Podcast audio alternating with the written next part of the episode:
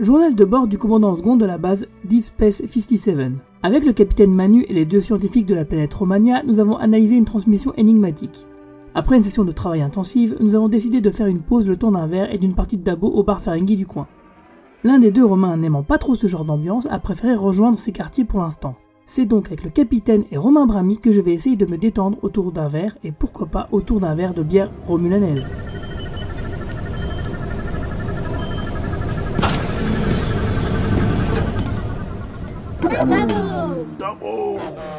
Que pensez-vous de cette table? Ça vous va si on se place ici?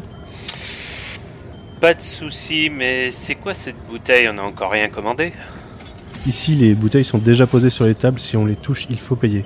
Car elles sont censées être forcément à notre goût. Connais les nouveaux clients avant qu'ils ne franchissent ton seuil. 194e règle de l'acquisition. Ah dites donc capitaine, vous y connaissez en culture Ferengi? Euh, Dites-vous que j'ai pas vraiment de mérite, les serveurs me la citent tous les jours pour faire passer la pilule de l'addition. J'ai l'impression qu'ils ne me reconnaissent pas, peut-être que tous les humains se ressemblent pour eux. Allez, je vous sers. Tiens, on dirait une sorte de vin andorien, non? Moi, je vais pas la toucher cette bouteille. C'était déjà sur la table, je me méfie. Oh, vous savez, de l'alcool, c'est de l'alcool. Passerelle au capitaine. Je vous écoute, enseigne. Nous venons de recevoir une autre communication de Starfleet. On arrive, et dites au lieutenant Marina de nous rejoindre.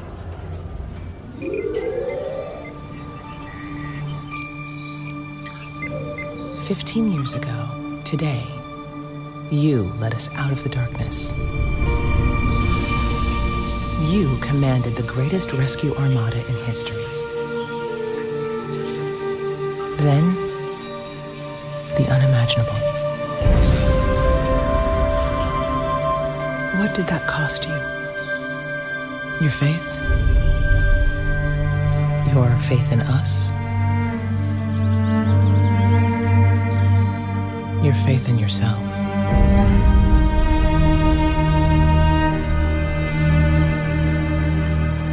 Tell us. Why did you leave Starfleet, Admiral?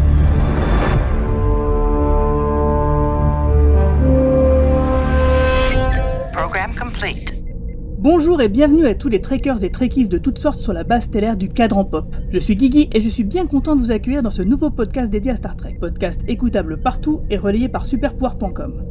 On vous avait laissé il y a deux semaines avec notre épisode 0 afin de bien préparer ce jour. D'ailleurs, attention, hein, ce podcast est forcément spoiler, et si vous n'avez pas encore commencé la série, bah, je vous invite quand même à écouter l'épisode 0 qui vous donnera une liste d'épisodes à voir ou revoir pour bien entrer dans la nouvelle série. Car enfin, ça y est, la série Picard a commencé sa diffusion sur CBS All Access aux USA et sur Amazon Prime chez nous. D'ailleurs, merci à Amazon Prime qui nous a permis de découvrir les trois premiers épisodes en avance afin de bien préparer les trois premiers podcasts. Alors, c'est vraiment une date stellaire à retenir pour tous ceux qui se sentaient orphelins de l'ère de la nouvelle génération terminée en 2002 avec le film Nemesis. Pour en parler aujourd'hui, bah, nous avons toujours avec nous le capitaine de la base, j'ai nommé Manu, Bonjour. Le Romulan Renou, le Romulan relou de service Romain Brami, Il a pas de Romulan relou, il y a que des Romulans. Et enfin, le lieutenant Marina, qui avait déjà débattu avec moi l'année dernière sur YouTube à propos de Star Trek Discovery saison 2. Elle est sans doute la fan number one du célèbre capitaine français de Starfleet. Bonjour Marina. Bonjour, bonjour à tous. Alors, euh, bon, bah là, franchement, c'est, ça fait plaisir quand même d'être là ensemble, non? Ouais, c'est clair. Engage. Ce podcast va être structuré en deux parties. La première partie, on va appeler ça une partie non spoiler, c'est là où on va donner nos avis sans donner trop de détails. Et la partie spoiler, c'est là où on va parler de l'épisode en profondeur. Et on commence tout de suite avec le résumé de Marina. Donc l'épisode s'appelle euh, Remembrance. Pour résumer sans spoiler, de nombreuses années après les événements de Star Trek Nemesis, Jean-Luc Picard coule des jours paisibles dans son vignoble français jusqu'à ce qu'une interview qu'il donne au sujet d'un événement qui s'est déroulé 14 ans auparavant pousse une jeune fille à venir le trouver pour lui demander de l'aide. Cette rencontre va le pousser à sortir de sa retraite et le plonger dans une conspiration interstellaire. Many, many times. Nearly two decades ago, Commander Data sacrificed his life for me. These past few years, I really tried to belong here. Ça vous a fait quoi de retrouver euh, Jean-Luc Picard après tout ce temps? Par exemple, toi Marina. Alors moi j'étais super émue parce qu'en en fait, il a vieilli. Mais on sent que l'esprit est toujours vif. Il boit toujours du Earl Grey. On retrouve le personnage, ses attitudes, ses expressions. Euh, il a toujours le sens de l'honneur. C'est toujours un humaniste avec des principes moraux très très élevés. Mais en fait, j'ai découvert un Picard qui avait bien vieilli, avec beaucoup de tendresse, qui était vraiment bonifié. Parce que si on compare son attitude par rapport à, aux enfants ou à la progéniture, moi, je pense tout de suite à, son attitude par rapport aux enfants euh, qui sont dans l'Enterprise, par exemple, et à certains épisodes, ou même avec euh, Lal, la fille que Data s'est créée. Euh, il y avait beaucoup de dureté à l'époque. Et là, en fait, j'ai trouvé qu'il avait mûri, qu'il s'était bonifié, que voilà. Mais qui faisait le personnage était toujours là, donc son humanisme est toujours là. Après, il y a des phrases qui ont clairement été écrites pour les fans quand euh, les, personnages disent euh, euh, You have forgotten who you are ou Be the captain, you remember. Voilà, c'est clairement au début, c'est pour remettre le personnage dans son contexte. Après, il y a des choses que j'ai trouvées super gonflées. Par exemple, enfin pour moi, référencer un épisode de la saison 2, Measure of a Man notamment, même s'il est très populaire parmi les, les fans, euh, j'ai trouvé que c'était, gonflé, mais dans le bon sens. C'est-à-dire qu'on n'a pas peur de se référencer et de prendre un épisode euh, avec un personnage, Bruce Maddox, qui est, enfin, franchement, euh, avant qu'il soit évoqué là, j'y pensais plus. Je pense plus au, à Lore ou à Song ou à d'autres personnages qui reviennent, qui sont revenus régulièrement. Mais Bruce Maddox, honnêtement, je m'en souviens parce que la scène où il détache le bras de Data, par exemple, elle est juste, elle a été montrée partout. Mais euh, à part ça, euh, et même Daystrom, honnêtement, avant que ce soit évoqué, honnêtement, moi, je ne pensais plus du tout à tout ça. Donc j'ai trouvé super gonflé que la, série aille aussi loin dans son, dans son histoire. Il y avait plein, plein de références culturelles très intéressantes. Donc j'ai parlé de l'épisode de, de, la saison 2. Quand on parle de l'évacuation de Dunkerque, par exemple. Merci Christopher Nolan. Du coup, ceux qui n'avaient pas la référence, maintenant ils l'ont. Ouais, non mais, non, mais la, la référence à Dunkerque, notamment, c'est c'est jamais expliqué. Alors ça, ça parle à l'intelligence du fan qui va regarder derrière ce qui s'est passé. Mais Picard n'explique jamais, mais il balance la référence et j'ai trouvé ça euh, très très bien écrit. Euh, après, il y avait la référence à Captain's Day, euh, la fameuse euh, journée où les enfants célébraient le capitaine et où il était si mal à l'aise. J'ai bien aimé la, peinture et qui reprend ces, ces compositions du 19e siècle avec des personnages mélancoliques qui sont tournés vers la mer, qu'on voit de dos, et après le personnage se tourne vers nous. Donc un personnage contemplatif. J'ai trouvé ça intéressant. Donc il y avait beaucoup beaucoup de choses. Pour lancer une série, euh, voilà, je trouve que c'est émouvant et on retrouve plein de choses intéressantes. Have you ever been a stranger to yourself? Many, many times. Nearly two decades ago, Commander Data sacrificed his life for me. Alors toi Manu, euh, ça fait seulement, ça fait pas quelques années que t'attends euh, le retour de Picard comme Marina, ça fait Non, seulement quelques, quelques mois. Quelques mois, ouais. Et qu'est-ce que t'en as pensé du coup? Mais écoute, moi j'étais très content. Euh, j'ai vraiment pris beaucoup de plaisir dès les premières minutes de l'épisode euh, à retrouver le personnage. Euh, J'étais j'étais assez content de l'épisode dans son ensemble. On n'est pas sur le ton de Next Generation qu'on avait avant, mais ça nous était annoncé dès, la, dès la promo de la série. Euh, et j'ai été content des thématiques qui ont été abordées, de la façon dont, de la façon dont on retrouve ce Picard. Et en fait, euh, euh, ce que j'ai particulièrement aimé, c'est de voir un Picard. Je, suis assez d'accord avec ce qu'a dit Marina sur un Picard plus, plus âgé, plus mûr, plus, plus doux avec les gens. Euh, mais toujours euh, hyper idéaliste. Il a le même idéalisme qu'on avait dans la série originale. Et, euh, ce que je, trouve intéressant, c'est la dichotomie en- entre ce personnage dont l'idéalisme n'a pas changé et, son monde autour de lui qui a changé. Et, du coup, le contraste que ça peut donner et en quoi, c'est- moteur de l'histoire. Ouais, d'une façon générale, alors j'ai pas eu des masses de surprises dans ce pilote. Euh, Enfin, franchement, on en avait discuté dans l'épisode 0 euh, de ce vers quoi ça pouvait aller. Euh, j'ai pas été hyper surpris, mais euh, très content de la façon dont ça a été traité.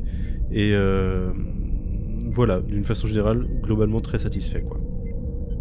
Ah bah super. Et toi Romain? Euh, alors je vais pas vous contredire, j'avais des attentes très très très hautes sur cet épisode. Généralement, avoir des attentes très hautes, c'est le meilleur moyen d'être déçu. Et ben, j'ai pas été déçu du tout. J'ai même été euh, super content parce qu'il y a beaucoup de trucs que je craignais énormément qui non seulement ne se sont pas produits, mais pour moi m'ont renversé complètement. Euh, je rejoins à 100% ce qu'a dit Marina et je suis d'accord avec elle. Euh, j'avais pas vu venir le fait qu'ils allaient présenter Picard comme un vieux monsieur à l'automne de sa vie. J'insiste là-dessus parce que je pense que c'est vraiment le, propos hein, de ce premier épisode. je, vais, je, vais, vous dire la vérité, il y a, un truc qu'on a que j'ai pas vraiment dit dans le podcast épisode 0. Euh, il y avait un. Alors, je déteste comparer euh, Star Trek et Star Wars parce que pour moi, c'est deux franchises qui n'ont rien à voir. Mais, mais c'est marrant parce que là, on se retrouve dans une situation quand même assez similaire puisque finalement, on retrouve Picard 20 ans après, comme on a retrouvé Luke Skywalker. 30 euh, ans après, et on retrouve un Luke Skywalker et un Patrick et un Jean-Luc Picard qui ont quitté pour une raison X ou Y, euh, ce qu'il les faisait, donc euh, Luc s'est éloigné de l'ordre Jedi et Jean-Luc Picard s'est éloigné de la Fédération. Et, euh, et en fait, j'avais très très peur de retrouver un Picard aigri. les bandes annonces laissaient un peu potentiellement envisager ça, c'est-à-dire un Picard très énervé, très aigri, etc., très en colère, qui avait tout lâché. Et en fait, on se rend compte que, bon, on parle un peu du fait, on ne sait pas encore exactement pourquoi, mais on parle du fait qu'il s'est fâché avec Starfleet, etc., etc. Mais finalement, les flashbacks et les flashbacks avec Data en particulier, euh, c'est finalement des flashbacks qui sont très nostalgiques, qui sont très tendres, très nostalgiques, très tendres et, très émouvants, quoi. Et, j'ai trouvé, je sais pas ce que vous en avez pensé, mais j'ai trouvé que ce flashback où euh, euh, Data, Picard dit, je n'ai pas envie que le jeu se termine, sous-entendu, je n'ai pas envie de me réveiller, j'ai envie de rester dans mon rêve où je suis encore avec Data et encore sur Enterprise, moi, moi j'ai été touché, mais quasiment aux larmes en fait. I don't want the game to end. I can see that, Captain. I don't want this game to end. Et, voilà quoi, j'ai été renversé par cet épisode. Et, en fait je m'attendais pas, j'avoue, hein, il y a des trucs qu'on avait vu venir, mais finalement le seul truc que j'avais vu venir c'est ça, c'était cette représentation d'un Picard à l'automne de sa vie. Je, je ça m'a pris complètement, euh, complètement à, rebours et j'ai été enchanté par ce, traitement du personnage. Et un, un autre truc qui m'a qui m'a quand même euh, pas mal marqué, j'ai trouvé qu'il y avait du fan service dans cet épisode, comme l'a dit Marina, mais du fan service euh, bien amené et, et, finement amené. Et, tu sais, on a eu ce débat avec Romain, euh, la, Romain Nigita la semaine dernière sur les meilleurs films Star Trek sont les films qui faisaient le, bizarrement le plus référence à des épisodes du passé. Et ben là, tu vois, c'est vrai qu'il y a plein de références à des épisodes en plus assez spécifiques. Hein. C'est vraiment une référence directe. C'est presque une suite directe à l'épisode 2 de à l'épisode 2 à l'épisode 9 du, de la deuxième saison de Star Trek The Next Generation, The Major of Man. Jusque dans les dialogues. Euh, exactement, jusque dans les dialogues. Et pourtant, euh, je suis sûr que cet épisode, tu le vois sans avoir jamais vu Star Trek, ça t'empêche pas d'apprécier, de comprendre l'intrigue, euh, de rentrer dedans, etc., etc. Donc pour moi, c'est ce que j'appelle du fan service ultra qualitatif. Ah, je, suis, je suis assez d'accord. Bah, c'est vrai que moi, je, suis comme vous, hein, j'avais de, grandes attentes sur la série et j'ai pas été déçu par ce premier épisode. C'est vrai que je suis quand même un peu bienveillant parce que, surtout, je trouve que l'angle qui est choisi, il est intéressant parce que c'est vrai que finalement, faire une série de science-fiction slash aventure sur un personnage principal qui a 80 ans, euh, c'est quand même assez atypique, c'est un peu quand même culotté finalement quand on y réfléchit. Hein. Euh, si on, prend un peu du recul avec le fait que bah, c'est Jean-Luc bah, c'est quand même un vieux monsieur de 80 ans, hein. c'est quand même pas rien, je trouve. C'est un pari, quelque part, de faire une, série par rapport à ça. Et on voit que finalement, bah, il n'y a aucun problème à ce que ça se fasse, euh, que le personnage est intéressant, que l'histoire euh, va courir d'elle-même. Euh, et, donc du coup, en plus de ça, il y a des, ajouts euh, qui sont très intéressants. Et comme tu le disais, effectivement, il y avait ce parallèle avec Star Wars et Luke Skywalker retiré. La différence, c'est qu'effectivement, Picard n'est pas tant aigri que ça. Et quand on lui demande de l'aide, il se fait pas prier pour justement aider euh, donc la, la, personne qui est en détresse. Donc j'ai trouvé que c'était très bien. Euh, moi, j'étais vraiment ravi de ce premier épisode. Et euh, je me souviens, alors, pour faire une comparaison euh, qui, vaut ce qu'elle vaut, hein, avec le premier épisode de Star Trek Discovery, j'avais déjà une liste longue comme le bras de reproches à faire à, la série. Ici, ben, j'ai beau réfléchir, je n'en vois pas. il y en aura sûrement dans les épisodes à venir. Mais pour le premier épisode, j'ai été plutôt conquis par beaucoup de choses. S'il y a juste peut-être une chose dont on va parler tout de suite qui m'a un petit peu déçu, c'est le générique. Alors, qu'est-ce que vous avez pensé du générique et notamment de la musique de Jeff Russo, par exemple, toi, Manu? Ah, Moi, j'aime bien. Moi, j'aime bien. Euh, J'aime bien la musique un peu plus. euh, justement, un peu- Romain euh, parlait d'un Picard à l'automne de sa vie et on a un, un générique qui est un peu dans cette. euh, dans cette, euh, ce côté euh, nostalgique euh, slash. euh, Bah, les images sont belles, oui. Très doux, quoi. Et, euh, et justement, avec- la musique plus les images par-dessus. Alors, il n'y a pas de grande envolée euh, qu'on pourrait, attendre et qu'on pourrait vouloir euh, d'une série sur le, personnage Star Trek par, définition. Mais, ce, petit mélange entre le, logo Starfleet qui tombe, qui, tombe des, images de vie et, et le Picard qui se reconstruit sur la fin à partir de, des, euh, des, miettes de tout le reste. Euh, moi j'aime bien, j'aime bien l'ambiance franchement et je trouve que c'est voilà il y a ce petit côté euh, mélancolique, c'est le mot que je cherchais tout à l'heure, qui colle bien à ce que j'attendais de la série en fait. Bah, moi aussi, en fait. Je dois dire que j'ai un petit faible, parce qu'il y, a- y a un gros cliché pour la science-fiction, c'est qu'on utilise de la techno, de la musique violente ou qui fait du bruit. Et là, je, moi, j'aime beaucoup les génériques de. Je suis une grande fan de, SF et, j'aime beaucoup les génériques en fait qui sont euh, qui, qui sont intrigants, qui apportent quelque chose, qui ont euh, une musicalité. Et là, je dois dire, par exemple, en ce moment, je regarde euh, The Expanse. J'aime beaucoup le, le générique, en fait, qui contraste avec le côté techno de la série. J'aime bien aussi cette musique douce, intrigante. Comme l'a dit Manu, euh, en fait, il y a, beaucoup de douceur et de mélancolie. Et euh, ces fragments qui tombent pour former un tout, fragments du ciel, euh, ceux qui tombent dans l'espace, ce cube Borg qui finit par... on comprend que ça, recompose l'image de Picard. En fait, en, voyant le générique, J'étais sûre d'avoir déjà vu ça quelque part, mais je trouve que ce sont, comme toute la série en fait, sur tout ce que j'ai vu jusque-là, en fait, je trouve que ce sont des références de SF qui sont bien digérées. C'est-à-dire que à aucun moment on cherche à nous en mettre plein les yeux. On en a plein les yeux, mais tout est bien digéré et en fait tout est bien amené. Pour l'instant, euh, je dois dire, je trouve que moi ça m'a séduit. Alors, je comprends que par rapport à, au générique de, de Next Generation, ça n'a rien à voir. Mais après tout, c'est pas Next G. C'est Oui, sur. Picard. C'est sur Picard. Et là, il y a quelque chose. Et pourquoi et, ce générique, je l'ai trouvé super intrigant. Et il y a plein de références, je suis sûre. Y a, ça, fait partie du mystère qu'on va chercher à résoudre, cette espèce de puzzle. Ces fragments, ça signifie quelque chose. Et le fait que, Picard, enfin, que le, générique comme ça soit composé de tous ces fragments, ça veut forcément dire quelque chose. Tout à fait. Je suis d'accord avec toi. Et toi, Romain, t'en as pensé quoi? D'abord, euh, bravo à Manu d'avoir trouvé le mot de la série, de ce premier épisode, c'est c'est mélancolie. J'ai parlé de nostalgie, mais on est, on est aussi et peut-être encore plus dans la mélancolie que dans la nostalgie. Donc voilà, c'est le mot de la série de ce premier épisode. Moi, le générique, je l'ai trouvé hautement, euh, hautement oubliable. Euh, je- il ressemble à tous les génériques de toutes les séries à la mode qui se font en ce moment. T'as l'impression de voir le générique d'une énième série Netflix. Et j'ai trouvé globalement la musique assez médiocre. à la limite, le générique, je m'en fous, un peu, mais j'ai trouvé que le score euh, était, était assez médiocre et, et faisait même un peu série B, un peu boum boum boum, tac tac tac, tac tac tac, euh, pas dans la scène d'action en particulier, euh, la grande scène d'action de l'épisode. Et ouais, non, c'est ma déception. euh, Techniquement, c'est ma déception, c'est la musique, sans, sans aucun doute. Ouais, bah, c'est vrai que pour moi, le, le score de- du générique, je l'ai trouvé aussi un peu décevant. J'ai trouvé que les images, elles étaient assez jolies, mais comme tu dis, effectivement, moi j'avais aussi euh, ce feeling, euh, tiens, on, aurait- on dirait une série Netflix.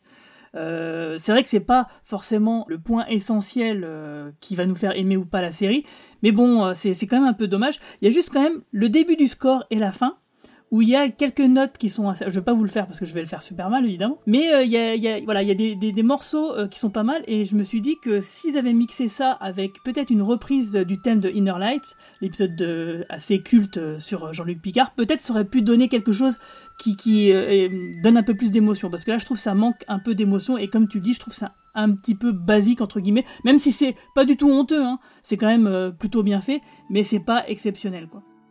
Du coup, bah, ça nous amène directement à la direction artistique et puis même de la réalisation et, du casting. hein, on peut en parler aussi. Bah, Tiens, Romain, qu'est-ce que t'en as pensé de tout ça? Extrêmement convaincu par les nouveaux personnages qui sont, qui sont arrivés dans la série. Euh, il y en avait qu'on nous avait présenté dans la bande-annonce, je pense en particulier au docteur euh, dont j'ai oublié le nom, Ju- Jurati. Jurati. Je l'ai trouvé immédiatement attachante. Euh, c'est marrant parce que Jurati, c'est un peu... comment s'appelle ce personnage insupportable dans Discovery, la copine Tilly. Voilà, c'est c'est- c'est- c'est Tilly bien écrite en fait. C'est-à-dire c'est un personnage qui en fait un petit peu trop un peu gauche un peu tu vois euh, euh, très intelligente mais un peu gauche. Sauf que c'est fin c'est bien écrit c'est bien amené euh, tout fonctionne. Là où Tilly t'as envie de l'étrangler dès la première scène. Alors et, et, et je sais pas vous mais je, dans les matériaux promotionnels j'avais pas trop réalisé l'histoire de ces deux personnages romulans ou romulanais hein, pour faire plaisir à Manu qui qui, Romulien. qui vivent avec romuliens qui vivent avec Picard Moi je dis les Romulanais. et, et- Zaban et Laris. c'est comme ça qu'on reconnaît les... Ouais et, c'est comme ça qu'on reconnaît les vieux fans de Star Trek qui disent Romulanais et, euh, et j'ai trouvé ces personnages pareil tu vois euh, bien amenés fins pas pas poussés au chausse-pied euh, je sais pas j'ai trouvé bons. j'ai trouvé que ça fonctionnait grave euh, et pareil, tu vois, t'as pas besoin de, de mille heures de, de- d'exposition. Finalement, tu sais pas trop qui. Tu comprends que c'est lié à l'évacuation de Romulus et de et de et, bon et l'explosion de la supernova. Mais euh, voilà, des personnages qui fonctionnent, qui suffisent, qui font un peu d'exposition. Euh, voilà, réalisation nickel, action et effets spéciaux dingo.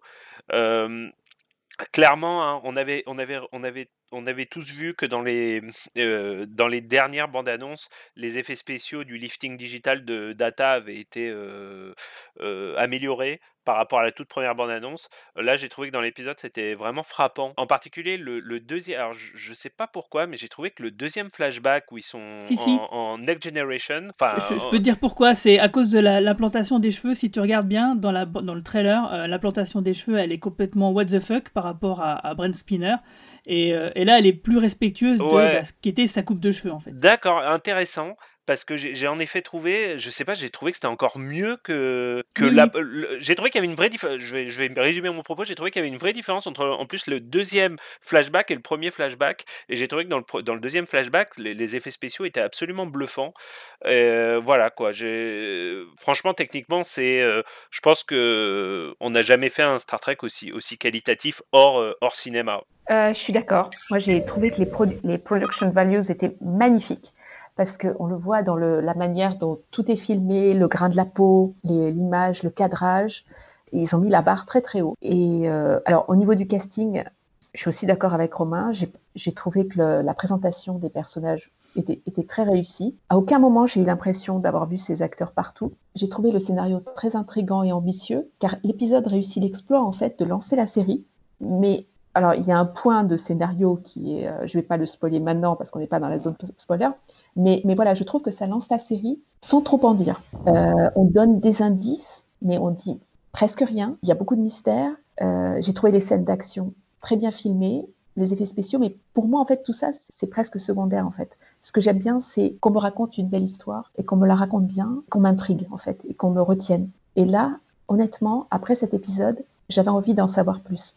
Donc c'est vraiment parce que le montage, le scénario, le jeu d'acteur était là. Et pour la cerise sur le gâteau, je trouve ces plans et ces, ces images que j'ai trouvées magnifiques. Je suis assez d'accord. hein. C'est vrai que, par exemple, par rapport à Discovery, encore elle, hein, au moins la caméra, elle est posée. Euh, le montage, il est pas saccadé. euh, Il n'y a pas des lens flares partout. Donc, s'il n'est pas bourré d'action, ça marche plutôt bien. Donc, je sais pas, est-ce que Manu, toi, tu quelque chose à rajouter par rapport à ça? Écoute, moi j'ai bien aimé, euh, j'ai bien aimé la direction artistique que je trouve pas forcément, enfin je, la trouve très bonne. Je trouve que Discovery au niveau direction artistique déjà avait fait un grand pas par rapport aux anciennes séries Star Trek, mais parce qu'il y avait déjà 15 ans d'écart, hein, faut pas se leurrer. On était déjà plus sur la, même chose. Au niveau de la réal, je, savais que le nom de euh, de la réalisatrice me disait quelque chose et je me suis rendu compte qu'en fait c'est qu'elle avait réalisé un épisode de Counterpart euh, dans la saison 1 ou 2 je sais plus mais qui m'avait plutôt plutôt euh, pas mal accroché. Par contre je me suis rendu compte qu'elle a réalisé deux épisodes de, de Discovery que j'avais pas forcément pas forcément aimé euh, non- notamment l'épisode 10 de la saison 2 euh, l'ange rouge qui était juste après le moment Ah. où c'était bien Ah oui. et c'était l'épisode où ça commençait à partir en couille donc j'étais assez surpris qu'ils aient choisi elle euh, d'après moi pour euh, Alors, c'est Annelle Culpepper, Ouais, c'est ça. réalisatrice, oui, euh, je l'ai pas précisé, mais Annelle Culpepper. Après, Ouais. Manu, tu peux pas être. mais Quand t'es réalisateur, je pense que tu peux pas être meilleur que ton script. Et je pense surtout Non, que son sûr. problème sur l'ange rouge, c'est que le script était dégueulasse, quoi. Exactement, ouais. Euh, mais ouais, dans l'ensemble, euh, j'ai trouvé ça plutôt propre. Alors après, on n'est pas trop habitué au, à la planète Terre, en fait, dans Star Trek, euh, tout simplement. On est habitué aux autres planètes. Euh, là, ils, ils ont réussi à trouver une, une bonne direction pour la Terre. Euh, J'adore tout- toute la direction artistique au château. Euh, je trouve que tout est très beau. J'adore l'ambiance. On a envie d'y aller. hein. ça se passe très bien. Et le côté, le côté ville aussi, le côté un peu plus cité avec Dage et son petit ami en début d'épisode, qui là est beaucoup plus euh, film SF euh, comme, on, on les connaît, mais, euh, mais qui fonctionne bien. Euh, niveau casting, alors moi je suis un peu plus euh, partagé sur Alison Peel parce que je trouve toujours qu'elle en fait un peu trop dans ses séries. Euh, du coup, qui joue, qui joue Agnès Jurati. Euh, c'est le personnage où j'ai peur que ça soit un peu trop teasy justement où euh, voilà le personnage qui en fait beaucoup et qui en général permet de faire passer des trucs qui sont un peu gros dans les dans les dans les enquêtes ou les choses comme ça euh, de façon un peu trop facile. Et j'ai un peu peur que qu'on parte là-dessus euh, par la suite. Mais euh, je demande qu'à me tromper. Sinon j'adore aussi les deux les deux Roméliens. Alors je j'étais un peu moins surpris de leur rôle parce qu'ils sont un peu teasés dans le comic book Euh, on les voit notamment dans le premier dans le premier numéro et on sait qu'ils vont finir proche de Picard par la suite. Mais j'ai bien aimé leur utilisation. Et euh, mention spéciale, euh, parce que j'adore cet acteur, Harry Treadway, qu'on découvre que en fin d'épisode. Et du coup, euh, vous le découvrirez la semaine prochaine pour nos auditeurs euh, plus profondément. Mais qui joue un Romulien en fin d'épisode et que. C'est Narek? c'est Narek, ouais. C'est un acteur que j'aime beaucoup, que moi j'avais découvert avec, avec Penny Dreadful, où il jouait le docteur Frankenstein, et, que j'apprécie beaucoup. Mais d'une façon générale, ouais, je trouve que c'est plutôt qualitatif, et, euh, voilà, quoi, on est loin de, loin de l'esprit kitsch euh, qu'on connaît à Star Trek. Ou qui, qui n'est pas gênant en soi, oui. Je rajoute un tout petit, une tout petit truc, Guigui. C'est Marina qui m'y a fait penser quand elle a parlé de la narration et de la belle histoire. Euh, elle a raison et elle a d'autant plus raison. Je, trouve qu'il y a un défaut récurrent aujourd'hui dans beaucoup de séries euh, qui sont liées à l'avènement du streaming et le fait que les séries sont souvent maintenant commandées en saison entière et plus par épisode. Et je sais pas ce que vous en pensez, mais je trouve qu'il y a beaucoup de séries qui prennent énormément de temps à se mettre en place. Il se passe pas grand chose, pas dans un, deux, trois épisodes. Et moi, j'ai été assez, euh, assez euh, époustouflé par combien épisode délivrait en termes de storytelling et d'événements et de, et de présentation. Euh, et euh, j'ai je m'attendais pas à autant de contenu dès le premier épisode et, et ça m'a vraiment beaucoup satisfait. C'est vrai que par exemple, si on compare avec les bandes annonces, on a quasiment euh, la, la moitié des bandes annonces, euh, bah, c'est le premier épisode quelque part. Euh, moi j'ai aussi j'ai- beaucoup aimé ça, en fait, le fait qu'on voit beaucoup la Terre, que justement l'histoire prenne son temps de présenter ses personnages et son contexte, euh, qui n'est d'ailleurs pas complètement dévoilé. hein. Euh, on voit même des rues parisiennes, euh, c'est- ça s'est jamais vu. En général, on voyait toujours euh, le bureau de la Fédération avec la Tour Eiffel, mais là on voit, on voit quand même quelques rues, on voit quelques rues au Japon, on va à San Francisco, on- enfin dans, dans toute la série on va, on va dans pas mal de choses. Ouais, parce qu'il y a la téléportation et que du coup, on peut passer de oui, Paris à San Francisco Du coup, c'est assez facile, c'est en un portail. Ouais. Alors, du coup, moi, je, vous rejoins complètement. euh, même les scènes, de, les scènes de bagarre, hein, elles sont pas mal, elles sont pas mal foutues. Euh, on n'a pas l'habitude, c'est pareil, de, de, de, de, pla- de placer ça euh, pour Star Trek, mais bon, euh, quand c'est bien fait, bah, je pense qu'il faut le, le, le, le- le souligner. Il y a juste, euh, moi, je trouvais que le personnage de Narek, j'ai un petit peu de mal avec son maquillage. Pardon, Manu. Euh, j'ai un petit peu de mal euh, avec, euh, je sais pas, il y a, pour moi, il y a quelque chose Excuse-moi, qui moi est- je parle d'acteur, tu parles de maquillage. Ouais, je sais. je- ouais, je sais, mais bon, c'est quelque part c'est dommage parce que je trouve que ça décrédibilise un peu le personnage parce que c'est vrai que l'acteur est bon, mais je vois trop le maquillage du Romulan quoi. Ah, Ok. bon. Bon, s'il y a que moi, ça va, c'est pas grave. hein. Ah non, moi justement, bon, moi justement, je trouvais que son maquillage était, était très bien. Donc c'est, Ah ouais. euh, moi j'ai, ouais, Bah, c'est peut-être la pilosité en fait, peut-être le, le poil de barbe qui est pas cohérent avec les cheveux. Enfin, tu vois, ouais, je- j'ai j'ai des marottes un peu bizarres, hein, j'avoue. Après, d'une manière alors. générale, les... la façon dont sont rendus les Romuliens dans la série dénote pas mal avec le côté complètement austère des Romuliens qu'on connaît d'avant. Oui. Et du coup, euh, là, on est plus dans des Romuliens intégrés dans la fédération euh, d'une façon ou d'une autre. Mais euh, d'un point de vue caractérisation, ils, sont presque un peu, euh, un peu hors sujet presque par rapport à ce qu'on connaissait avant. Alors après, c'est normal parce qu'il y, a- il y a quand même une vingtaine d'années depuis ce qu'on a vu des derniers Et Romuliens. puis un gros événement, oui. Mais, euh, mais du coup, ça, enfin, ça, ça, ça dénote un peu de ce sens-là, je crois. Moi, c'est marrant que tu dis ça parce que j'y ai beaucoup pensé aujourd'hui. Et, et, et c'est un reproche presque philosophique qu'on pourrait faire à, Star Trek. Euh, Star Trek est clairement une série euh, profondément antiraciste. Hein. Je pense que personne ne peut accuser Star Trek de racisme. Toutefois, il y a quand même un défaut philosophique qu'on pourrait trouver à la série, c'est justement de beaucoup essentialiser les races, c'est-à-dire le Klingon est violent et, en colère, le Romulin est comploteur, etc., etc. Et finalement, je, trouvais qu'en en introduisant des Romulans euh, bon, qui connaissent leur race, hein, qui la renient pas et tout ça, mais en effet qui ne se comportent pas, qui ne sont pas uniquement dans le complot et le voilà les, mesquineries. Euh, j'ai trouvé que quelque part, au contraire, ça, ça agrandissait la race euh, et ça la complexifiait. et voilà, de se dire que tous les Romulans ne sont pas des commandants complotistes de, de, de, de, la planète Romulus, quoi.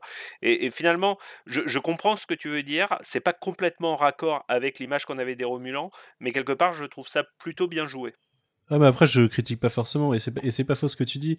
Et en fait on le retrouve aussi dans les dans le simple fait que quasiment toutes les planètes que les, tous les vaisseaux ont visité euh, donc euh, donc un peuple et non pas euh, non pas de conflit interne ou de choses comme ça. Enfin très peu quoi. Ça, arrive très peu par rapport à l'ensemble des bah justement c'est dommage qu'on ne voie pas les Raymond par exemple Ouais, ouais, bah ça. Je... Euh, On a découvert dans Star Trek Nemesis. Je pense que je, crois qu'ils ont été oubliés, ils ont été effacés de l'histoire. Ils ont oublié de les évacuer, cela peut-être. un jour, ils... ils ont fait exprès. Un jour, ils font un livre pour expliquer qu'ils ont été effacés de l'histoire suite à, à l'échec au box-office de Star Trek Nemesis. Alors du coup, bah là, je pense que c'est le moment de se rapprocher non pas de la zone neutre, mais de la zone spoiler. Red alert.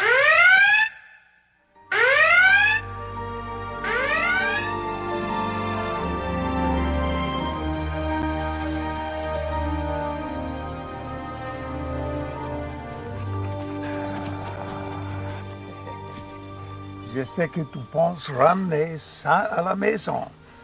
Mais c'est hors de question. Fais pas semblant de ne pas parler français, on s'est pratiqué.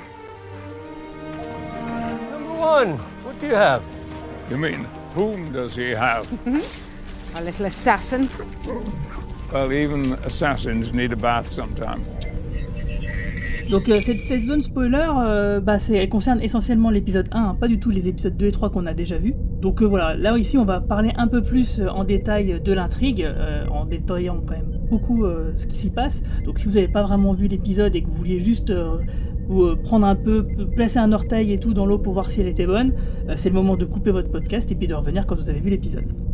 Alors, ma première question, c'est euh, qu'est-ce que vous avez pensé du statu quo de Picard? À un moment donné, donc, euh, on découvre quand même beaucoup de choses par rapport à son vignoble. Donc, c'est des choses qu'on avait déjà imaginées, qu'on avait déjà vues dans, les bandes annonces. Et puis vient la scène euh, où il a une interview, où là, du coup, on apprend quand même finalement un peu ce qui s'est passé par rapport à Romulus, par rapport à lui, et on devine euh, quelle est sa raison, la raison de son départ de, Starfleet? Alors toi, Marina, qui est la plus grande fan de, Jean-Luc Picard, comment est-ce que tu l'as trouvé euh, euh, durant cette interview et du coup tout ce qu'on apprend sur le personnage à ce moment-là?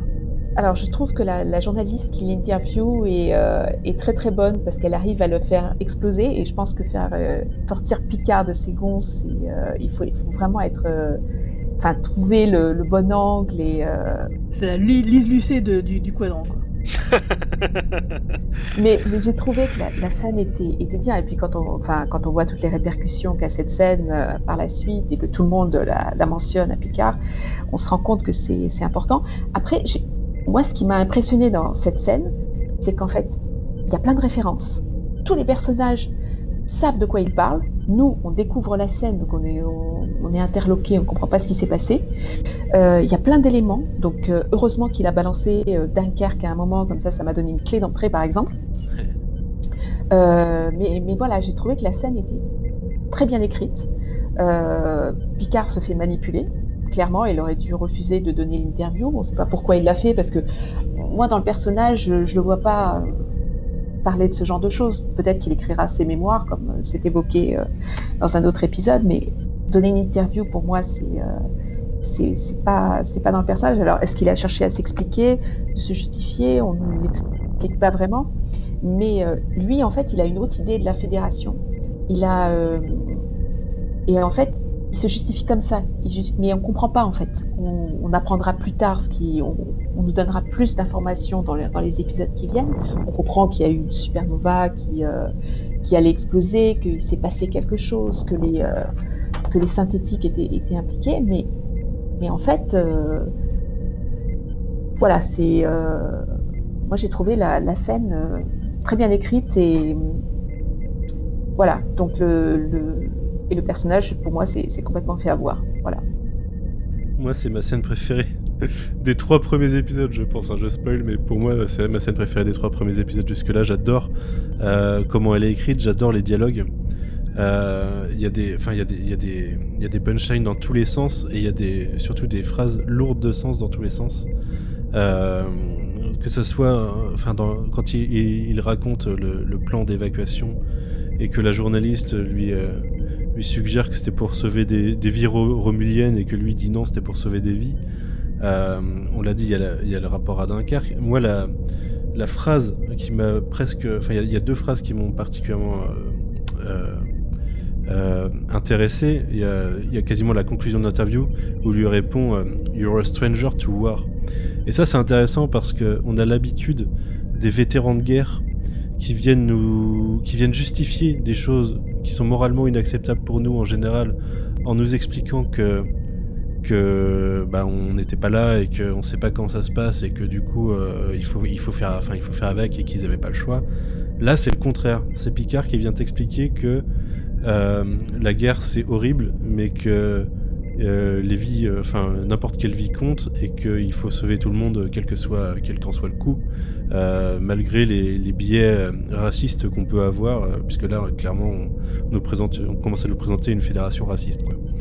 Et, du coup j'ai trouvé le retournement sur la signification de cette phrase par rapport au contexte où on peut la voir dans la vie de tous les jours assez intéressant. Euh, et il y a bien entendu le moment où elle essaye de lui faire cracher le pourquoi il a quitté Starfleet et qu'il dit, euh, alors c'est assez attendu dans, ce qu'on imaginait, mais euh, qu'il dit parce que c'était plus Starfleet.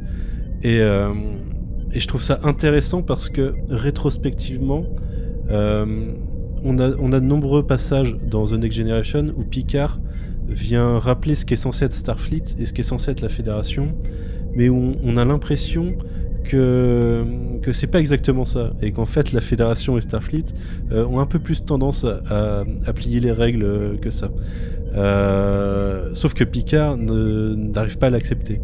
Et, j'ai presque envie de citer une phrase de, de l'épisode 2, euh, de l'épisode 9 saison 2 du coup, Measure of a Man, où dans, la, son conclusion du procès de Data, euh, il explique qu'un jour, les gens seront, enfin, il y en a qui réussiront à, dupliquer data et qu'il faudra se poser les bonnes questions et savoir si, euh, si on, enfin, si on les réduit en esclavage ou si on leur donne des droits normaux, si on les considère comme des êtres vivants.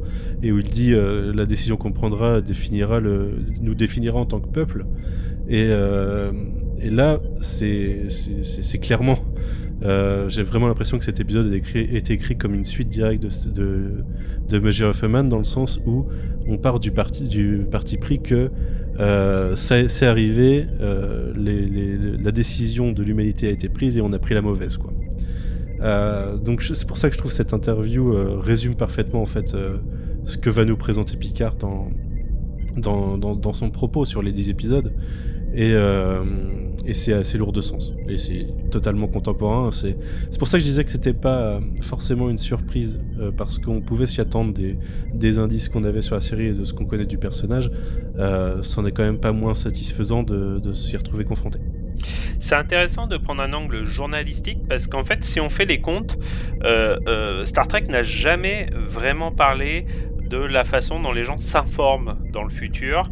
Il y, a, assez peu de références au journalisme. J'en ai une en tête, c'est dans Star Trek Génération, quand ils, quand ils inaugurent l'Enterprise B, où tu as. Jack Cisco dans Deep Space Nine. et Jack Sisko, c'est vrai, dans Deep Space Nine. Mais, mais, mais c'est vrai que c'est la première fois. Oui, tu avais raison, j'avais oublié Jack Sisko. Mais euh, voilà, quoi. C'est vrai que euh, à bord d'un navire de guerre, par exemple, on a. Enfin, dans Star Trek Next Generation, j'ai pas le souvenir qu'on ait jamais vu des journalistes ou des, ou télévisions. Et c'est vrai que là, c'est un peu cache investigation version, version future. Euh, et j'ai trouvé ça assez malin. Ça permet de faire une, une scène de une scène d'exposition finalement assez condensée et qui réussit l'exploit de pas trop en dire. C'est-à-dire que après, euh, après cette scène, on comprend un peu ce qui s'est passé, mais on a encore des gros points d'interrogation. On sait pas vraiment pourquoi euh, Picard a posé sa dème, euh, oui, pourquoi il a quitté Starfleet? On, le comprend, mais on le sait pas trop. Euh, on sait pas vraiment pourquoi, qui sont ces synthétiques qui ont, qui ont attaqué, euh, qui ont attaqué euh, Mars et la station sur Mars. Euh, voilà, donc j'ai trouvé que c'était très malin parce qu'ils arrivaient à en dire un peu, mais pas trop. Ils te noient pas sous de l'exposition et ça leur permet de garder pas mal de gras pour l'avenir, pour voilà augmenter l'exposition à l'avenir. Donc oui, très, une scène ultra maline. Ouais, bah, c'est vrai, t'as tout à fait raison. Euh, moi, pour ma part, je voulais revenir sur la destruction de Romulus parce qu'on en avait beaucoup parlé dans l'épisode 0, justement. Donc, du coup, euh, la Fédération, sous l'impulsion de Picard et sans doute d'autres personnes euh, bien intentionnées, euh, ont essayé de- de- d'aider les Romulans parce qu'une supernova allait détruire leur empire. Et donc, du coup, faisait construire des, vaisseaux sur Mars qui ont été détruits donc par une armée de synthétiques issus bah, de Data.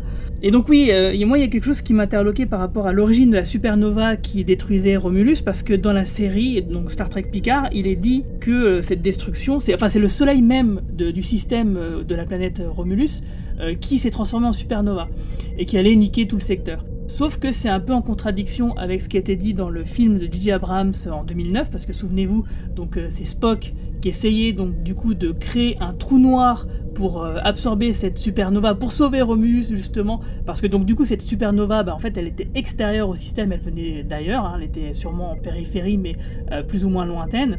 Donc du coup là, euh, c'est c'est clairement, ça fait clairement sortir la Kelvin Timeline du canon, ou alors c'est qu'ils ont complètement oublié. À mon avis, ils ont complètement oublié parce que d'après ce que j'ai lu sur euh, les interviews d'Alex Kurzman, il a l'air de, trouver ça tout à fait normal. alors qu'en fait non, c'est c'est les, les événements qui sont décrits dans Picard sont, on parle bien de la destruction de Romulus par une supernova. Mais les événements sont tellement différents qu'ils ne peuvent pas concorder et donc du coup, bah, euh, ils sont en contradiction totale. Parce qu'on imagine bien que oui, si le but de Spock c'est de sauver Romulus en foutant la supernova dans un trou noir, bah, si cette supernova c'est l'étoile du système de Romulus, ça n'a aucun intérêt parce que euh, tu fous un trou noir dans le système, bah, la planète Romulus elle n'existe plus. Il y a plus de- si jamais il n'y avait plus d'étoiles, de toute façon il n'y a plus de Romulus de toute façon. Donc euh, c'est c'est complètement incohérent. Bon, du coup c'est pas grave hein, que la Kevin Timeline euh, on l'oublie et qu'elle sorte du canon. hein. Moi sais pas moi qui vais la pleurer. Moi, je pense, Guigui, que euh, tu mets le doigt sur une erreur euh, de script, mais je pense pas qu'il y ait une volonté. d'eff- Enfin, je pense au contraire, il y a une Ah vraie non, volonté de, s'inscrire c'est dans la Kevin Time. Enfin, c'est pas la Kevin Timeline, hein, c'est la vraie timeline. euh, Ah oui, oui, non, mais tout à fait. Mais ce que je veux dire, c'est que le, le- comme le- la série Picard, elle est postérieure à la Kevin Timeline, on aurait pu se dire ils auraient accordé leur violon pour que ça se réponde.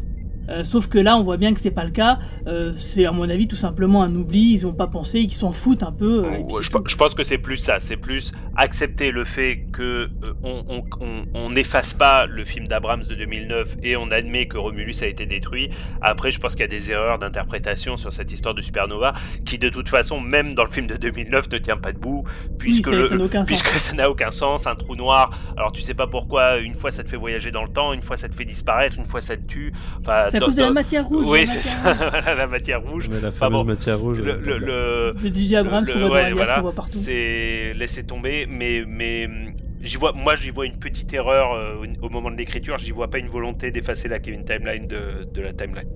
Ouais, je suis assez d'accord. hein. Mais de toute façon, c'est- on va l'oublier cette, cette trilogie. Euh, Bah pas, pas, Euh, pas cette partie du coup, pas, pas la partie de Spock. Oui, pas cette qui, euh, non, qui, tout à fait. Voilà. Ah bah, bah là, en tout cas, Spock, on n'en parle pas, justement. Et d'ailleurs, euh, on, parlait de Jordi Laforge euh, dans l'épisode 0. Là, il n'est pas mentionné, donc euh, peut-être euh, il se porte en, pleine forme. On verra ça euh, bah, dans les épisodes à venir. Euh, donc du coup, est-ce que vous aviez d'autres choses à dire, par exemple, sur les Romulans? Moi, par exemple, il y a juste un dernier truc, c'est que je trouve quand même vraiment sympathique que, bah, euh, que Picard ait euh, recueilli chez lui donc un couple de Romulans euh, qui sont finalement des réfugiés Et euh, moi, j'y vois quand même un, truc intéressant par rapport au sous-texte. Donc, si on lit l'interview de, de, Patrick Stewart, qu'effectivement, lui, il, met un peu de politique euh, dans, cette série. Mais finalement, quand on y réfléchit, il mais c'est pas tant de la politique que ça. C'est parce que c'est plutôt euh, un, niveau macro, donc on peut pas vraiment parler de, de politique euh, euh dans le sens politicienne. C'est vraiment euh, qu'est-ce qu'il faut faire dans des situations d'exception. et le fait voilà, qu'il recueille ce couple de réfugiés qui deviennent sans doute parmi ses meilleurs amis des, personnes qui sont très proches et qui d'ailleurs sont vraies, vous l'avez dit tout à l'heure, ce sont des personnages exceptionnels, moi je les ai adorés. Euh, surtout Laris, elle me fait beaucoup rire. Enfin, je trouve que les acteurs sont bons, qu'il y a une excellente alchimie entre les trois personnages. Quand par exemple euh, euh Picard il rentre euh, de, sa petite promenade avec son chien, enfin il y a des vraies interactions qui font vraiment plaisir, qui font chaud au cœur en fait. Euh, et donc ça c'est vraiment un, un, aspect donc de l'épisode qui m'a beaucoup beaucoup plu et qui rejoint ce que vous disiez tout à l'heure, par exemple justement le, le bah, domaine du château château Picard. Manu, tu disais que c'était des personnages qui avaient été introduits dans Countdown. Tu peux m'en dire un peu plus parce que en fait, comme j'ai pas lu la BD, je je suis pas, je sais pas exactement qui c'est ces deux personnages.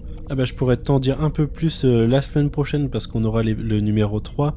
Euh, tout ce que je peux dire, c'est qu'en fait, ils sont introduits au tout début euh, du comic book Picard en tant que en fait on, on c'est une sorte de flash forward ils viennent euh, ils sont ils ont besoin des enfin ils sentent ils, ils suggèrent qu'ils doivent aider Picard parce qu'il a fait quelque chose d'exceptionnel pour eux. C'est sa tentative de sauver Romulus enfin ou en tout cas sauver les Romuliens. Ils sont pas forcément développés mais ça, se voit que c'est eux en fait tout simplement. Et puis surtout il y a déjà dans le comics il y a le, rapport qui fait que les Romulans aussi ils aiment bien euh, cultiver du vin. euh, ce qui leur fait un, un, un point commun. Euh, c'est vrai. Voilà, qui est, qui, est, qui est, plutôt sympathique. Moi, je voulais rebondir. Euh, je, oui. je voulais rebondir sur ce que tu disais du coup sur euh, le fait qu'il accueille, il les accueille, c'est en, en, gros des réfugiés euh, suite à la destruction de Romulus. J'adore cette métaphore, pas du tout, euh, pas du tout subtile de la oui. situation du monde actuel, du, du, du, fait que au final la planète et la Fédération ont décidé que euh, bah, les Romuliens, tant pis quoi. en gros, on va dire ça, tant pis. Euh, mais, des, mais, mais que ne pas gérer, euh, ne pas du tout gérer la crise migratoire qui peut venir suite à, au désastre dans certains territoires, euh, bah, n'est que n'est que précurseur de, de, de bah, de catastrophes à venir, quoi, que ça soit du terrorisme ou des ou, euh, ou des guerres à venir. Et, euh, et là, on le voit dès cet épisode euh, qui finit sur un, un cube Borg euh, qui, est, semble contrôlé par les Romuliens.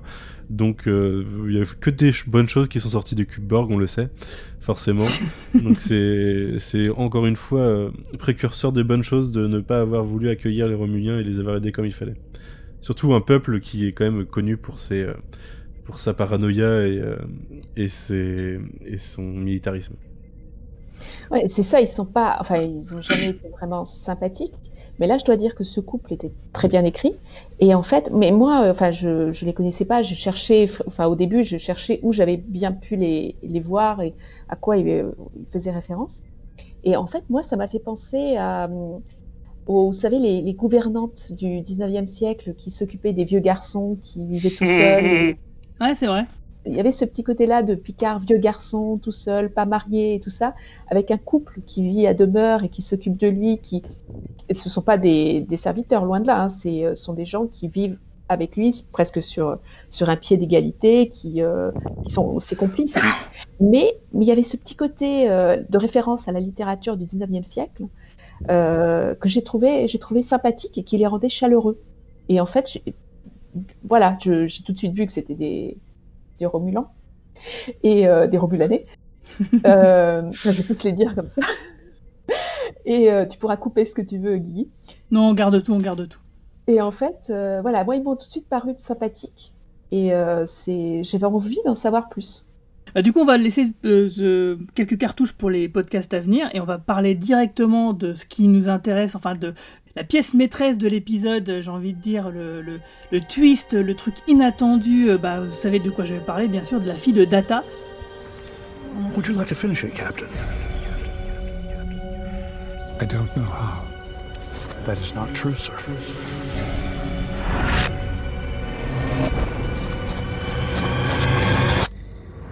Euh, donc euh, la fille qui demande de l'aide à, Picard, euh, donc c'est une, elle s'appelle Dage, qui, se fait agresser, on ne sait pas pourquoi, et donc elle cherche une protection auprès de Picard parce qu'elle a une vision de Picard. Elle se trouve face à lui et finalement, en menant une enquête, ça va l'amener justement, ça va amener Picard à rencontrer le docteur Jurati, docteur Agnès Jurati joué par Alison Peel. Et donc du coup, on apprend que les synthétiques ont été créés. alors ça, c'est pas clair, hein, tout ça il faudra qu'on en reparle. Qui a créé exactement les synthétiques, mais en tout cas elle, euh, c'est, elle a une apparence complètement humaine, on la prend pour une humaine, et en fait, visiblement, elle serait synthétique, elle aurait une sœur jumelle, donc elle meurt dans cet épisode-là, et du coup, on a, mais on apprend aussi complètement que ce serait la fille de Data. On pouvait s'en douter, mais quand même, le fait que ce soit confirmé, et que ce soit confirmé dès le premier épisode, et que du coup, ça soit le, le, bah, le plot twist euh, de, finalement de la série, bah, qu'est-ce que ça vous a fait, quoi? Bah écoute, euh, moi j'en avais parlé dès l'épisode 0. euh, C'était une théorie que j'avais vue il y a un moment. Et euh, le fait qu'on se dirige vers, euh, vers euh, une intrigue sur les synthétiques semblait aller dans cette direction. Là où j'étais super surpris, c'est que ça soit dès le premier épisode que ça soit confirmé, en gros. C'est marrant parce qu'en plus, quand on quand tu y réfléchis, je trouve que l'actrice ressemble à, à Brad Spinner jeune dans certains traits sur visage. Donc je trouve qu'il y, y a une reprise de certaines caractéristiques physiques. Et elle ressemble un petit peu elle à Lal, un petit peu. Ouais, elle la- ressemble à Lal aussi, aussi, ouais. un petit peu. La ouais. fille de. Picard dans euh, The Offspring. Ouais, La fille de ouais. Data dans The Offspring, excusez-moi. Sinon, bah, c'est encore, ça renforçait encore euh, en plus la, le, le fait que c'était une suite à Mesure of a Man, puisque euh, on avait, euh, on avait euh, l'idée que Bruce Maddox avait vraiment envie de créer ses, ses, euh, ses, ses propres, ses propres robots, euh, enfin ses propres androïdes, en se basant sur Data. Et a priori, moi, enfin je l'ai interprété comme euh, vraiment une réussite de sa part. hein. Le logo qu'elle porte, c'est quand même lui a priori qui l'a, créé. Euh, là où je suis un peu perplexe, c'est le côté. euh, pour- moi, Bruce Maddox dans, dans la saison 2 de Next Generation, c'est un connard. hein. J'ai du mal à le visualiser comme quelqu'un qui pourrait avoir, avoir fait quelque chose de bienveillant euh, par la suite. Ouais, c'est un connard, mais on sent quand même qu'à la fin de l'épisode, il, a, il a peut-être appris la leçon de l'épisode. Ouais, peut-être, ouais, peut-être, tout, à fait. Ça, se voit un peu dans le. euh, Alors, je sais pas si c'est volontaire, mais c'est ça que je sentais dans le jeu de l'acteur, en tout cas. Tout à fait, ouais. Et surtout, dans Data's Day, euh, Data lui envoie des informations sur ce qu'il Oui. fait. C'est vrai, c'est vrai. Il en, il en tient pas rigueur à Maddox, parce que il n'a pas de, il a pas de sentiments euh, dans le sens humain, donc il peut pas garder de rancœur et tout ça. Donc euh, finalement, il a. hum, Mais, mais c'est pour ça, enfin, je, je reviens à ce que je disais tout à l'heure, c'est qu'en en fait, on a pris un, personnage de la deuxième saison qu'on a revu, mais de manière très anecdotique plus tard dans la série, et là, on le, on le met au centre du mystère. Enfin, c'est quand Mhm. même. euh, il fallait le faire. Ouais, il devient le MacGuffin de la série. ouais. J'ai pensé au MacGuffin, exactement. C'est ça. Et c'est vrai que c'est malin. Pour revenir sur Maddox, alors j'en avais un petit peu parlé euh, la semaine dernière euh, dans l'épisode 0. Euh, en fait, donc en effet, Maddox, euh, je le fais très vite pour les gens qui ne qui n'avaient pas forcément tilté ou qui ne s'en souviennent plus. Mais Maddox, qui n'ont pas écouté l'épisode ou qui zéro. n'ont pas écouté l'épisode 0, c'est un personnage de la qui apparaît dans un épisode de la saison 2. Et en fait, c'est un jeune roboticien, je ne sais pas si le mot existe, mais un jeune ingénieur qui veut récupérer Data euh, comme si c'était un objet, il veut le récupérer pour le disséquer afin de créer des armées de data en disant vous vous rendrez compte vous vous rendez compte ce que Starfleet pourrait faire avec des armées de data. S'ensuit un procès parce que Data refuse de, se laisser faire. Picard décide de, de- de plaider le fait que, Data a une conscience et qu'on ne peut pas le prendre comme un objet. Picard gagne le procès et à la fin, en effet, pour, rebondir sur ce que tu disais, Manu, en effet, Maddox, c'est clairement le méchant de l'épisode, mais en effet, à la fin, on se rend compte qu'il a quand même une humanité, qu'il est juste extrêmement habité par sa passion pour la robotique. Et il y a une très, il y a une très jolie scène où la procureure, euh, enfin la juge, euh, va le voir. Et elle, lui, elle, va parler à Maddox et Maddox dit pour la première fois au lieu d'utiliser it donc euh, it qui est indéfini en anglais il utilise i en parlant de Picard i qui veut dire il donc en parlant d'un humain. Et tu te rends compte qu'il accepte enfin que euh, Data est, un, être vivant un être doté d'émotions. Et en effet on ne revoit plus Maddox hein, euh, on ne le revoit plus physiquement dans, dans, Star Trek The Next Generation. Mais comme l'a très bien dit Marina il apparaît indirectement dans Data's Day, donc deux ans plus tard, parce qu'on apprend qu'en effet, Picard maintient une relation avec Maddox, puisqu'il lui envoie régulièrement des... euh, Data, excusez-moi, à chaque fois je, je fais cette erreur. Data maintient une relation avec Maddox, puisqu'il lui envoie des rapports euh, pour mieux comprendre son psyché, et d'ailleurs ça donne naissance à un des meilleurs épisodes Data de Star Trek The Next Generation, qui est Data's Day. Euh, et l'épisode est, très touchant et c'est vrai que ça permet de réfléchir que ça fait quand même deux ans plus tard. Donc en effet, c'est des personnages. c'est pas montré dans la série, mais on peut facilement imaginer que Data et, et Maddox ont gardé contact. Et ça fait même ça fait même réfléchir à l'épisode en effet The Offspring où Data crée sa fille sa propre fille, on peut se demander dans quel niveau, si il avait des relations avec Maddox, et il a demandé l'aide de Maddox pour créer LAL, et si le projet LAL a été partagé avec Maddox. Donc ça, ça permet de, de, de, crafter plein de théories. À partir du moment où ces deux personnages sont gardés, sont restés en relation suite au, à l'épisode The Measure of a Man, ça permet de crafter plein de théories possibles sur le fait qu'en effet, c'est des personnages qui, qui, ont continué de se connaître bien des années après, après s'être rencontrés. Bah surtout qu'à la fin de l'épisode, Data lui dit bien, euh, parce qu'en fait Data refuse de se soumettre à son expérience pour justement être dupliqué parce que euh, risque de mourir parce que la copie la possibilité de copier sa conscience dans son l'ordinateur que Maddox pourrait mettre, euh, c'est pas stable, c'est pas sûr à 100%. Et Data lui dit en gros, bah si quand tu arriveras à corriger ce problème-là, bah, je serai là, je pourrai t'aider si tu veux à réaliser ton projet. Donc effectivement, oui, ça va complètement dans ce sens-là. Et du coup, mais par contre, moi, il y a quand même la, création des synthétiques, pour moi, elle n'est pas claire, elle n'est pas clairement expliquée. Alors c'est que j'ai pas compris, alors peut-être vous allez pouvoir me dire. Euh, quand la scène avec le docteur Agnès Jurati, euh, on, comprend que Maddox est arrivé après l'échec des synthétiques, après l'attaque de la planète Mars, et que c'est à, ce moment-là que euh, Dage aurait été créé. Euh, qui, mais du coup, qui a créé vraiment les premiers synthétiques Ils ont été créés à partir de Before, par Maddox lui-même ou par une autre équipe qui aurait repris une partie de ses, travaux à votre avis? J'ai pas forcément compris ça. Moi, j'ai compris que euh, Maddox était là. Euh, depuis une était à travailler avec Jurati depuis une période indéterminée et qu'il a décidé de poser sa, de claquer sa dème à partir du moment où Starfleet a décidé d'interrompre le programme des synthétiques. Mais en Après l'attaque de Mars donc. Après l'attaque de Mars. Mais par contre, on ne sait pas. Enfin, moi, je pense qu'il a toujours été à la Destom Institute. Et, c'est d'ailleurs lui, le, enfin, elle, elle, le présente comme son mentor. Donc on peut, parce qu'il doit avoir un certain âge. Hein, il a, ça fait 25 ans qu'il, a la, qu est dans la. On sait, euh, enfin, dès euh, Major of Man, on sait qu'il est euh, au Destrom Institute. Et, et d'ailleurs, il est un peu mal casté parce que c'est suggéré dans l'épisode qu'il était là quand Data a été recruté et qu'il avait voté non à, à son intégration à Starfleet. Et, euh, et, du coup, il devrait être un peu plus vieux que ce qu'on voit à l'écran. Même si après, euh, les, humains dans, Star Trek vivant plus longtemps, on peut, se dire qu'il a plus que l'âge de l'acteur à l'époque. Mais euh, en tout cas, il était déjà, il me semble, à la tête du Instrument Institute, hein, déjà dans, Next Generation. C'était déjà référencé. C'est pour ça, enfin, c'est super culotté d'avoir d'avoir repris l'épisode et de.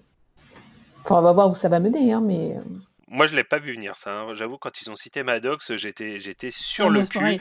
Et j'ai, je me suis dit merci, quoi. Ça fait tellement plaisir de, d'avoir des scénaristes qui, qui ont quand même étudié ou qui ont quand même un amour pour leur matériel original. Euh, enfin, c'est tout ce qu'il n'y a pas dans les. Excusez-moi, je suis, je suis obsédé avec ça, mais c'est tout ce qu'il n'y a pas dans les nouveaux Star Wars. Et, euh, et, et, et, je sais pas, j'étais, j'étais trop content, quoi. Quand, quand, quand ils ont été aussi loin dans la référence, j'étais vraiment ravi, quoi. Bah, surtout qu'on en avait parlé euh, juste avant quand on avait fait l'épisode 0. Donc oui, c'était euh, vraiment super raccord. pour terminer ce podcast sur le premier épisode, est-ce que vous pensez qu'il y a des points vraiment négatifs? Euh... Bah écoute, moi, le premier point négatif que je trouverais, en fait, c'est le fait que on est, enfin, c'est le changement de format de la série, c'est qu'on est sur une série où euh, il va falloir attendre, enfin, on va suivre une histoire de 10 épisodes et que du coup, on est loin de, loin de, du format épisodique d'auparavant et que euh, bah, moi, j'ai envie de voir tout, tout d'un coup dans ce cas-là, tu vois. J'ai envie de la binger dans ce cas-là, la série. Euh, c'est-à-dire qu'on on reste un peu sur notre fin, clairement. Euh, sinon, moi, la seule chose que je dirais à part ça, c'est bah. j'ai un peu l'impression qu'on va avoir des petites facilités scénaristiques de temps en temps pour, pour faire avancer l'intrigue. Je trouve que le personnage d'Agnès Durati, voilà, et toutes les explications qu'elle donne d'un coup, font que ça avance un peu vite et que peut-être ça aurait pu être un peu moins, un peu plus compliqué à trouver. Mais euh, pour l'instant, en tout, cas sur le premier épisode, je mentionnerai pas les deux d'après. Euh, si je si j'en reste là et en même temps, étant donné qu'on les a pas eu en même temps les trois épisodes, euh, on peut, à l'époque, enfin à ce moment-là, j'en étais resté là. non, pas vraiment, pas vraiment d'avis négatif sinon. Marina? Non, moi non plus. En fait, euh, j'ai été vraiment agréablement surprise par, euh, par le scénario, par les twists. le, twist de la fille de Data, moi, je ne l'ai pas vu venir. Hein. donc, moi, je... toutes les références, l'amour, l'amour de, la de la culture Star Trek, des références, le respect. Il y a énormément de respect parce que je, reviens, hein, c'est mon, c'est ma marotte ce soir, mais reprendre Bruce Maddox et, d'en faire le MacGuffin de, l'histoire, comme, euh, comme le disait Manu, euh, il fallait le faire. Et, le faire de manière intéressante et que ce soit pas lourd.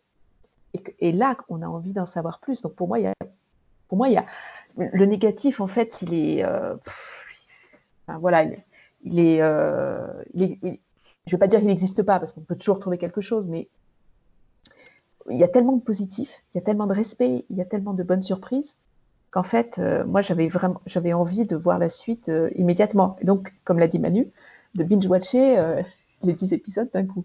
Là, je serais restée debout toute la nuit pour regarder ce qui se passe. Hein. Mais ça, c'est pas un défaut, c'est juste qu'on est devenus des enfants gâtés, en fait, parce qu'on n'a plus l'habitude d'attendre. Mais, mais c'est au contraire, c'est génial de, de, de, de, partir pour 10 semaines et d'être dans l'expectative. Écoute, moi, Manu, euh, euh, moi, Guigui, je suis comme, comme, comme vous tous, j'ai vu très peu de défauts dans cet épisode. Euh, du coup, j'en ai trouvé un, de, j'en ai trouvé deux. Il y en a un qui est lié au marketing de la série. je pensais sincèrement que tous les guests qui apparaissent dans les bandes annonces, Troy Riker et Seven of Nine, apparaîtraient très tôt dans la série. Or, j'ai été très surpris de ne pas les voir dans ce premier épisode. C'est pas un défaut en soi, mais, mais du coup, ça spoil un peu quand même la, suite de la série. Euh, moi, je pensais que, en gros, les bandes annonces, ça serait le premier épisode, et finalement, on en est très loin, de toute évidence. Euh, un, deuxième qui n'est pas du tout un défaut, qui est plutôt une petite incohérence. Euh, Patrick Stewart a vieilli, Picard a vieilli, mais c'est quand même un petit peu étonnant de se dire que dans le futur, dans 450 ans dans le futur, en 20 ans, on peut vieillir autant, et qu'à 80 ans, on est autant à l'automne de sa vie. Euh, on pourrait imaginer que dans le futur, on vive jusqu'à 120 ou 130 ans. Et c'est la seule petite incohérence qui, franchement, n'a aucun intérêt. Mais j'avoue que je, me suis quand même posé je, pense comme toi. moi, je pense qu'ils auraient dû faire, euh, genre, il s'est passé 40 ans, et là, en fait, Picard, là, il a 100 ans, il n'en a pas 80. Euh, j'aurais trouvé ça un petit peu plus raccord, effectivement, avec ce que tu dis, mais bon. C'est vraiment un détail pour, pour nerder, quoi. Après, est-ce qu'il donne l'âge de Picard dans Star Trek The Next Generation? Dans le cap, dans, Auquel cas, pourquoi on pourrait imaginer qu'il avait 80 ans dans Star Trek The Next Generation et que euh, maintenant il a 100 ans?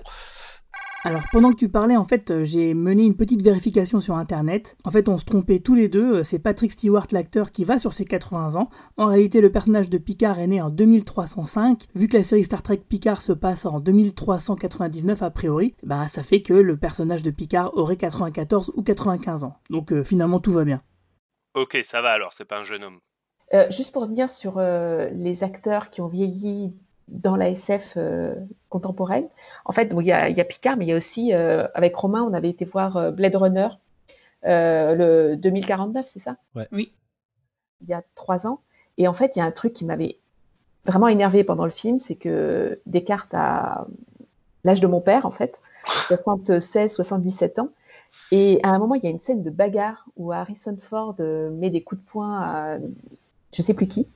Et en fait, euh, j'ai trouvé que, je sais plus, oui peut-être.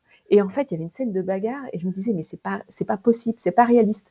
Et là, ce que mm. j'ai aimé dans Picard, c'est qu'en fait, ils admettent que Picard a vieilli.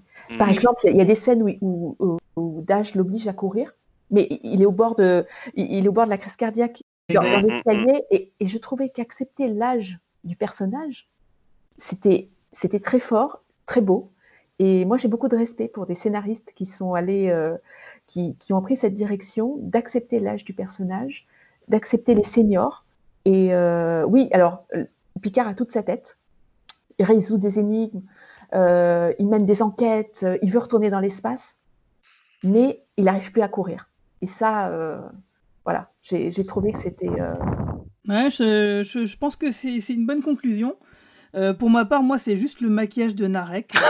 je, suis désolé de revenir là-dessus. Je, je comprends pas. Je sais que, bon, visiblement, euh, il y a que moi qui, qui ai ce problème-là. Mais c'est peut-être, euh, il aurait dû se raser, ou je sais pas, coiffer un petit peu. Enfin bref, en tout cas, bah, merci d'avoir discuté avec moi de cet épisode Star Trek Picard tant attendu et qui nous a fait tellement plaisir. Alors, Comme je l'ai déjà dit euh, dans l'épisode 0, euh, pour chaque épisode, euh, chaque podcast, on va essayer de découvrir une musique qui aurait été réalisée par des fans, donc une musique sur Star Trek. Alors souvent c'est parodique, hein, bien évidemment. Je vous quitte, là je vous dis au revoir sur la musique de Make It So, une parodie de la chanson de la Reine des Neiges par Debs et Errol, et vous allez voir c'est vraiment pas mal. Allez, longue vie et prospérité. Au revoir. Ciao Au tout le revoir. monde. It's funny you're resistant when you claim you're logical. Well, Jean Luc, you could have fooled me. I'm not seeing that at all. No one knows them as well as you. I don't know what they put you through. You say it's for humanity. I disagree.